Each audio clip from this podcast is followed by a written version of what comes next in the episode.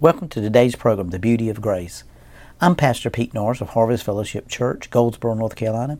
If you would like to reach us, you'd like to comment, you'd like to send us in a scripture that maybe you don't understand and want some revelation on that scripture, if we're able to help you, we'd be glad to do that. You can reach us at hfchurch, the number 7 at gmail.com. hfchurch7 at gmail.com.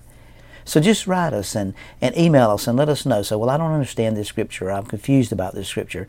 A lot of times we're able to explain these scriptures and, and just kind of get a different light on it. Maybe some things we've heard in the past that, that wasn't totally correct, uh, that we kind of grew up in a tradition. I want to take one today. I want to go to I am a new creation. I want to go to Romans chapter 6, verse 4 through 6. And therefore we were buried with him through baptism into death that just as Christ was raised from the dead by the glory of the Father, even so we also should walk in the newness of life. If we have been united together in the likeness of his death, certainly we shall also be in the likeness of his resurrection.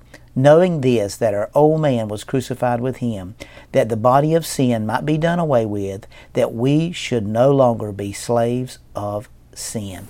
Now, so many times we read this and we look at it, we say, yes, you know, we know we died with Christ and we know we resurrected with Christ, and, and everybody pretty much in the body of Christ knows that, and they'll explain that. But do we have the, the reality of the emphasis of what actually took place? In other words, I was crucified with him. My old man died.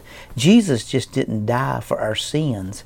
He quickened us and made us alive who were already dead knowing this, that our old man was crucified with him, that the body of sin might be done away with. Now, the word done away with is to, to make unoperative. In other words, it cannot operate anymore. That we should no longer be slaves of sin. Now, this is talking. This is not talking about uh, drinking, smoking, doing drugs. This word sin here is a noun, and it, and the actual word here means the sin nature. So we're no longer slaves to the sin nature of sin because you and I have died with Him and we've resurrected it with Him. So as He took our death, we died and resurrected. In other words, we have no more death. The Bible said in Colossians chapter 3 verse 3, if ye be dead, your life is hidden with Christ in God. So we got to understand that as we begin to experience a deeper place with God, a greater revelation of God, therefore we were buried with him through baptism into death, that just as Christ was raised from the dead by the glory of the Father, even so also we should walk in the newness of life. In other words, we've become a new creature Old things have passed away, and behold, all things have become new. 2 Corinthians 5.17. This is what he's talking about. We should walk now in the newness of life, in the newness of who we are, not based on our behavior, not based on our performance, but based on faith through Jesus Christ that you and I are no longer slaves of sin. And that's the great thing about the body of Christ. That's the great thing about the revelation of who He is and what He's about. Because as we begin to experience a deeper place with Him in the likeness of His death, certainly we also shall be in the likeness of His resurrection. Knowing this, not thinking this or hoping this, but knowing this, that our old man was crucified Him, that the body of sin might be done away with, that we should no longer be slaves of sin. Now you can kind of find this in this is in Romans, this is Paul's writing, but you can kind of find something to kind of relate with that in 1 Corinthians 4 and 3. And Paul said, But with me it is a very small thing that I should be judged by you or by any human court. In fact, I do not even judge myself.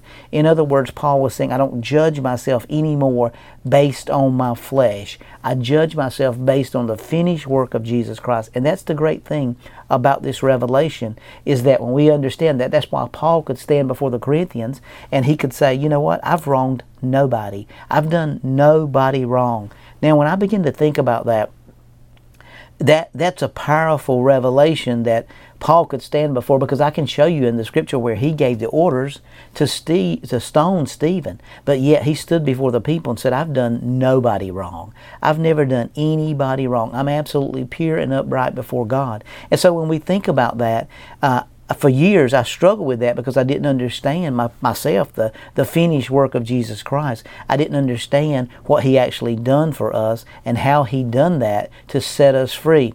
And, and that's the wonderful thing about this beauty of grace. As we understand that I died with Christ and the new creature is a new creature, a new species. Nobody ever been like him. And so we now we're in the likeness of Christ because of the finished work on the cross. Not based on what I do, how I act, how I behave.